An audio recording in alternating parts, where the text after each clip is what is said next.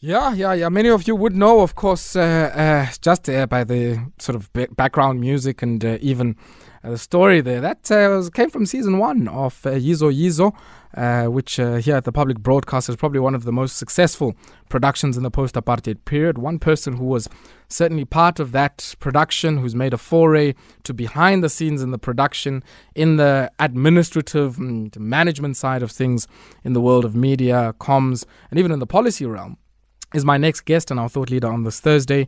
Nomonde Gongxeka-Seopa uh, is a former councillor at uh, ICASA, a uh, you know a former programming manager, uh, a former partnerships executive, a former public affairs stakeholder manager here at the SABC. She's worked at MultiChoice. She's worked for Facebook. You know she holds a master's in ICT policy and regulation. She's uh, been with the MDDA. Ntibalandonina. Nomonde, good evening. Welcome. Oh bandla, oh bandla, ayabonga ubala ntoni Tibala ntoni na? How are you? I'm great. I'm great. Thank you so very much for this opportunity, and a special greetings goes to all the Metro FM listeners. Yeah, look, we thought, this evening. No, we thought we must bring you back home because uh, the SABC in many ways will always be home for you. And uh, September, at some stage, you might decide to come back. Uh, uh, you know, so we certainly hope that uh, those in the know will be able to convince you to come back. But I played that clip earlier on. I mean, just from you, your thoughts, it must take you down memory lane. It must take you back to, you know, Daveyton, where the first season of Yizo Yizo was shot take us back there. Take us back there so we understand, you know, even the process leading up to Yizo Yizo. I mean, Andile was asking earlier on, who was that commissioning editor who decided we'll commission this? Um, as controversial as it is uh, in a society like ours that was in transition at the time. You know, if you speak about the brains behind the person that uh, commissioned that particular series, it, she, her name is called Yvonne Kame. I always refer to her as Mami von Kame, um, who had foresight and vision. Wow. You know, who was also fearless. However, whatever ingrained her decision making, it was always informed by proper research because she's an academic through and through. Wow. She comes from an educational background. She went into publication. And then when SABC education at the time, post our democracy was started, she was in the forefront. So she understood in terms of what is required. So she is one of the people, and since she left SABC, mm. when you talk about programming, she looked at programming in a holistic manner. That is why Yizo Yizo was not just a television program, it had an advocacy extension mm. to it. It also had a print magazine to it. So most of the things that she did at the SABC were always supported by print um, stuff that is material that is going to be supporting all the programs that are out there. And this is the content that we, most of us always refer back to because it's information that doesn't age. It's basically how to adapt it to today's living. So, mm, so for mm, me, mm. it takes me back. I mean, Yizo Yizo takes me to 1998. Wow. What an amazing moment it was at Daveyton, like you said it, you know. And it was during I think the first time we, we participated in the World Cup, you know, and TKZee in the 18 area, mm. they also featured in Yizo Yizo. You know, we had the most amazing cast. You know, Abu Patrick Shai, ah. so rest in peace. Abu Sophie Ndaba, Fana Mokoena, who was also in parliament, you know, mm. politics. Um, you know, Ujavas, you know, the first Javas. And thirdly, it's happened one who we lost Yes, you know, yes. you know. Was your boyfriend? And yeah, yeah. I always talk, I always share about the Tshepo that a lot of people didn't know. Tshepo was a vet graduate.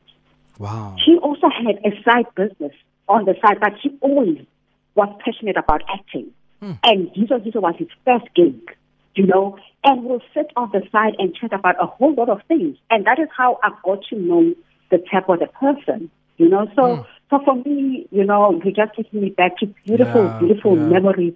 Aboshameni Chinta. Wow. You know, Eish. I can I can count the Bani, Bani, Tandiwe, uh, Koroche. You mm. know, it, it, it, was just an amazing set. And, and, before we move on, sure, sure. When we arrived at Yizo Yizo, at Tembisa, sorry, at Daveyton, I remember the young kids were so excited. Wow, they all wanted to. We're going to be on television. But for me, the humbling impact of Yizo Yizo is that by the time we're done filming, these youngsters got to understand that we have a DOP. Mm. You know, the person who actually takes the pictures. Um, those who are into fashion, they understood that we have a, a, a wardrobe mistress, sure, the person sure. who dresses us. You know, careers behind the scenes mm. that a lot of people are not even aware of. The sound that brings the audio. You know, we have a, you know, all those people. So by the time we're done, some of them have found something that they could identify with. Mm. And I can tell you today that some of those people are in the industry, but doing all the technical behind the scenes work. So wow. for me, that's the positive and the spin off that came out of that particular powerful sure. series called Yizo. And Sis Nomonde, I'm, I'm going to come back to that. The yeah. universe of possibilities not in front of the camera but behind it and how you made your foray there. But ndifuna nje uphinda just to pick up on something that you, you mentioned when you were making reference to Mayor Yvonne uh, Khame um, around not only the magazines but this idea of the advocacy. And advocacy not only to lift up certain issues in our education system but some behavioral forms of change. I mean if i think about some of the themes that were explored in Yizo Yizo the end of corporal punishment still an issue with us now old age students, so students who in the 80s, you know, that era of no education in an abnormal society, ended up mm. creating in the 90s and the 2000s a lot of very older students. Weaknesses in our registration system, they're still there. You know, um, uh, uh, violence and school vandalism, teacher pupil sexual relations, you know, uh, youth access to firearms in the early years, mm. post 1994, you know, and of course the link uh, of gangsterism, violence. You know, I think of Ken Mokoena, it always comes to mind that BMW, Nabo Prakib, yeah. and everybody else. You know, that those themes were lifted, did something yeah. to our society, both positive and I think to some degree negative as well, because a lot of people wanted to role play what they saw on Yizo Yizo. Your thoughts on that? Look, for me, you know, when before even going audition, I always want to understand what is the narrative behind any program and its intended outcome. So for me, when I looked at the role and I looked at the whole entire Yizo Yizo universe, what I saw, I saw a series that mirrored what was happening in our society, you know, and how we can sort of like rectify some of these things because it's the things that we do not talk about and that we sort of like sweep underneath the table. And for me, Yizo Yizo gave us an opportunity if not to mirror ourselves, but also to do a self introspection to say, is this the type of society that we want post our uniform democracy? You know, so for me, also what it also did, I mean, for the first time, the SABC was called before Parliament to account wow. because there was an uproar. When we never seen such, you know, that kind of a thing. Mm. So it triggered a lot of debate, which is important, you know, for societal dialogue mm. so that we start asking those, you know, those triggering questions. And, and, and, and dialogue is important because it sets us off to another set of discussion, if I may call it that. Hmm, hmm, hmm. You know, I, I find that so fascinating because all of the things in our society that often split opinion are the things that enable our society to advance. Um, and I was saying to Andile earlier on, some of the work that that production company did, Bomb, in the late 90s, early 2000s, and even to this day, continued to break the envelope insofar as how we talk about so many things. I mean, it might have been the first season of Yizo Yizo and the subsequent seasons, right through to many of the other productions that would have come. Um, yeah. w- when you look back now, I mean, and you think about to what degree, not just only the public broadcaster, but television as a medium is engaging with the you know zeitgeist in the society, where the problems are in the society, the things that move us. You know, um, what thoughts do you get? I mean, are we talking, or do we have the right scripts that give us a mirror of our society and say, look at yourself. It might polarize you, but this is who you are. You know, what do you do about it? And, and this brings me to the heart and the core of the mandate. Why we should defend public broadcasting mm. because we understand the role of public broadcasting. Where democracy education is concerned, where civic education is concerned, or even educational uh, education is concerned. Do you honestly think that commercial entities would actually give a damn about these? maybe at the time they might, but the minute it starts eroding in their bottom line, that will be the first thing that they need to Sure, scrap. sure. But never a public broadcaster. So in 2024, we're going into elections. And with the local government election, we saw what we call voter apathy. Mm. My daughter, eldest, it would have been her first time ever going to vote. Sure. And she's like, Mvotela.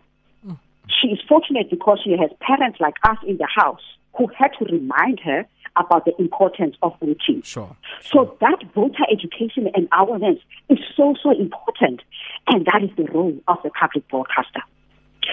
Now, we talk about a fragmented educational system. I am so looking forward to a digitized SABC where we had we have multiple channels so that we have mm. dedicated channels for what we call maybe early childhood development. We know that with early childhood development, if we get it right there from an educational perspective, then our kids get a good head start. You can imagine what happened when COVID 19 happened. Those children who were caught up from an ECD perspective. So if we had a public broadcaster that was able to provide that education, especially for those who are not connected to the internet grid, who do not have access, you know, to data to be while they're at home. So you can understand the power and the importance of why we need to defend our public broadcaster and we need to make sure that it works and it works very well. Come, you know, World Cup events of all sorts. We hmm. can't broadcast it for 24 hours. Yeah. And hence why we need a 24 hour broadcast channel. Because now what happens is sometimes it gets put on SABC2, and when it comes to certain programming, it gets pushed out and that kind of a thing. So it's so important. And I'll tell you one thing, Ayabonga Gucci. 20, 2010, I was inside the SABC. Sure, sure. You will not believe that certain uh, parts of our population did not even have access to SABC platforms, be it radio and television.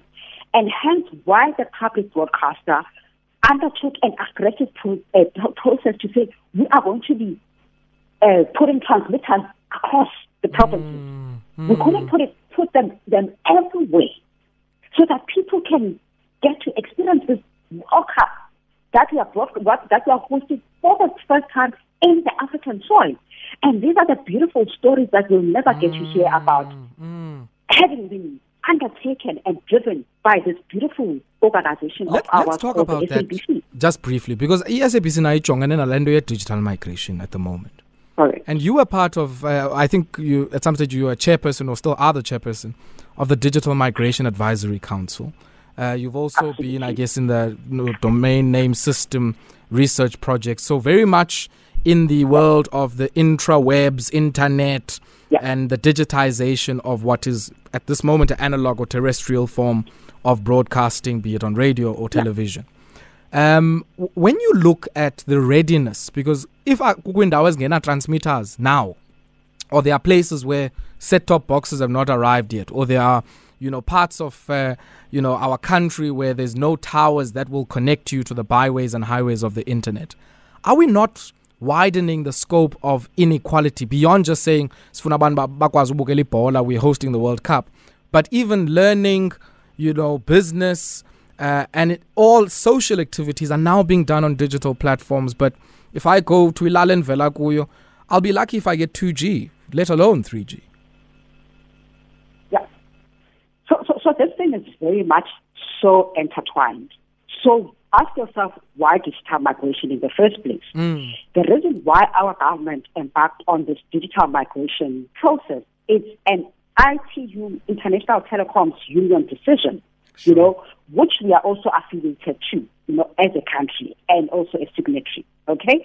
However, the reason why we go the digital migration route is to free up the spectrum you know, so it's all those frequencies, and you understand that last year, for the first time, we actually auctioned the spectrum, you know, and I'm happy to say that during my tenure at ICASA as a councillor, I was part of the chairperson because we've got subcommittees. I led both the committees for the IMT and also for the WOAN. and we tabled before Council for consideration the ITA invitation to apply. So it laid the foundation for the final auction that took place last year. Mm. So when we free up the spectrum and we auction the spectrum, the end goal is to lower the cost to communicate. Mm. Because if you go back to data, even last year, South Africa, it was just way too expensive to be on the internet. You know, and yeah. when COVID happened, that is why, as the regulator at the time, because when I was there, we had to provide that temporary relief for mobile network operators to utilize the 5G spectrum, even though it was in license at the time, because everybody was home, everyone was using the internet. So all these things are basically intertwined. You talk about inequalities. When I was the chairperson of the Digital Migration Advisory Council, advising the Minister of Communications at the time, when we did our thorough research just to understand if we're to migrate, you know, South Africans, how much work is done? You know that when you land at the Cape Town airport, straight out of the airport, it's the squatter camp. But mm. what do you see? Those satellite dishes. Yes, yes, yes. What we understood at the time is that a lot of people might have self-migrated. It could be a whatever package mm. from whoever p- commercial broadcaster, but we are not that far off. You know, uh, we've got um, your ETVs who are also offering their own packages. So the question is currently, what are the stats? Mm. How many more still need to be migrated? you know, to get into, you know, to get their set-top boxes.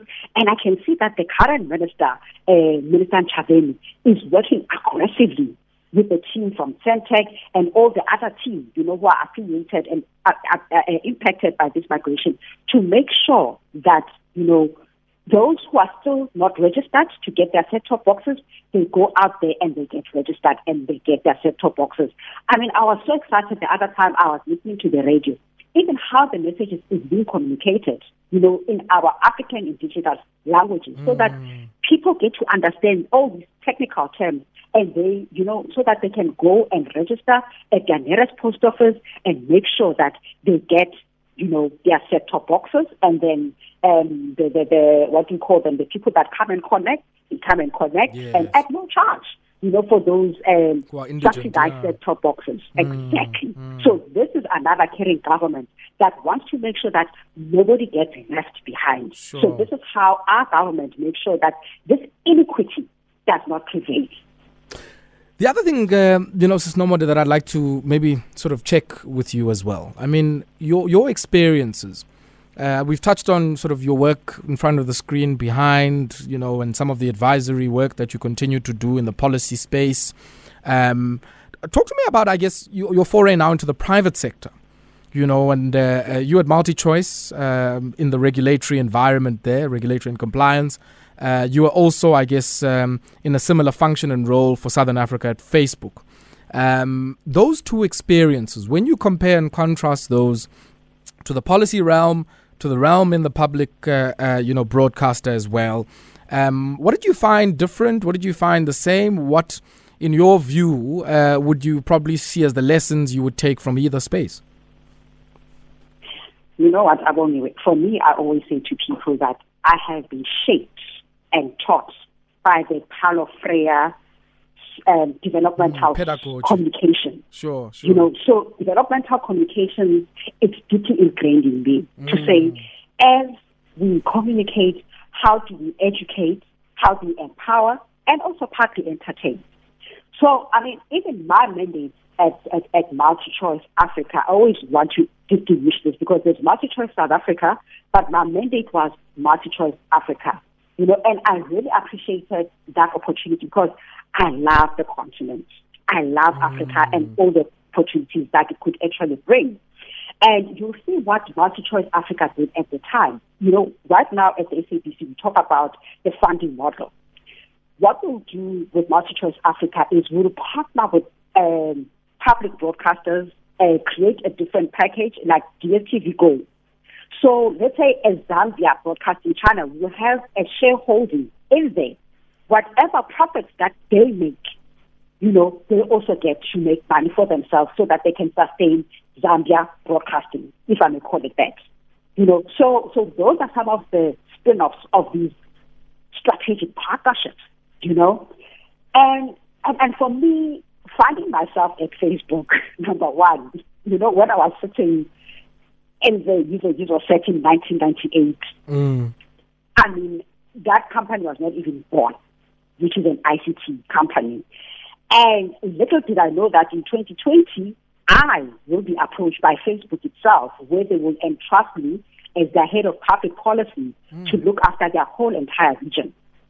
You know, and and and for me, this also serves to affirm their belief in the continent, if I may call it that. Because sure. when I stepped in there, I said nothing about us without us. Mm.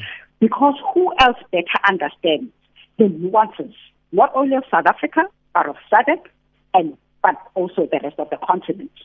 You know, and some of the interventions that we actually pushed there, I mean, for me personally, you know, some of the programs that I was able to run, you know, it's even from you will never underestimate the power of social media. Mm. What it can do to a democratic process like elections, sure. for instance. You know, so I mean, out of that Cambridge Analytica that happened yes, in America, yeah. I think around 2016, then the company took a turnaround to say, mm, we need to make sure that we put programs in place to make sure that we safeguard democrat- these democratic processes, the electoral processes. So, I mean, for, for me, I was able to, for the first time, you know, deliver on the elections in Zambia which came with its own interesting dynamics because when elections are highly contested, what other governments tend to do is shut down the internet. Mm. I mean, two days leading up to the election, you know, then they shut down the internet. However, of course, you work with community-based organizations on the ground. And this is where I come from. If you remember that I once yes. worked for organizations like Love Lives, where you work with communities on the ground, mm. the Soul Cities, where you work with communities on the ground. Sure. So you bring all that experience to say, fine, who do you work with on the ground? And basically, the CSOs that we work with on the ground, we managed to get a lot of people to register on the VPN. Mm. So the government might shut down the internet, but those that were able to get onto the VPN, they could still remain on the internet grid, sure. if I may call it that.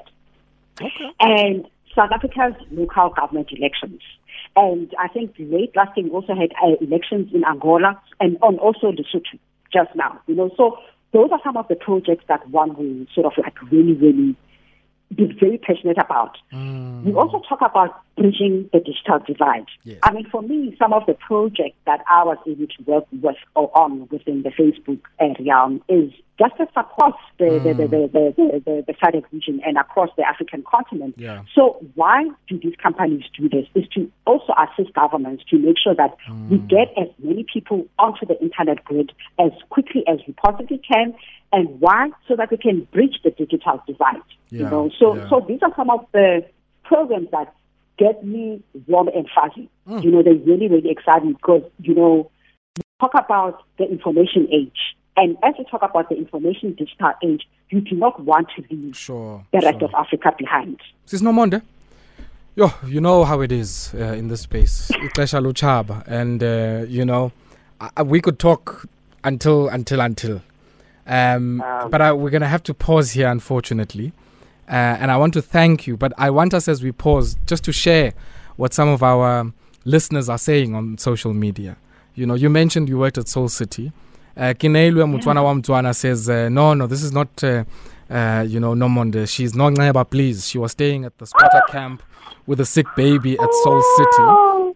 Uh, and there are many others uh, who come who have come in, and I find this so fascinating. You know, one person says, uh, "You're really, really old." Uh, let me read this. She says, uh, "Yazi sibadala hey usimangele says if ukhumbula this sister, then I'm sure utrowile na three yengosi."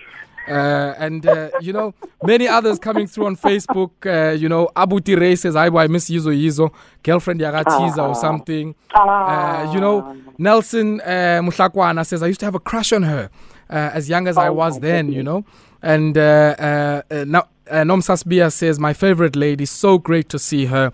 You know, uh, Kuzwa Umchovo says, Muhle. Uh, Danny says, still beautiful. So many other messages, I guess, sharing the same sentiment, saying, uh, you know, uh, Batu Hazel, uh, the original Hazel. Uh, and, uh, you know, it speaks volumes about to what degree you were part of many of our childhoods, many of our formative years, and uh, many of the people whose behaviors you were trying to influence are people who are making change and making history in the society. And I don't think they would have been in a position to do that were it not for your craft and the work that you continue to do. Thank you so much, Sis Namonde. We really appreciate you. Thank you so very much, and also for all the positive vibes that I'm getting. Thank you for these opportunities. And God, now I'm sorry, Love you all. Thank you very much. And God, take care. Bye bye. Nomonde Gongxeka-Seopa uh, joining us. Uh, Hazel too many, uh, boss too many, uh, but uh, a fascinating mind, somebody with the kind of dexterity and versatility that has allowed her to go into so many spaces. But as you can hear, very much an activist at heart and uh, and uh, you know it's a very particular type of generation of thespians actors uh, you know Nabo Mishak and others you know who see their role as cultural workers. And uh, it's so beautiful to see. And uh, yeah she is our thought leader on this Thursday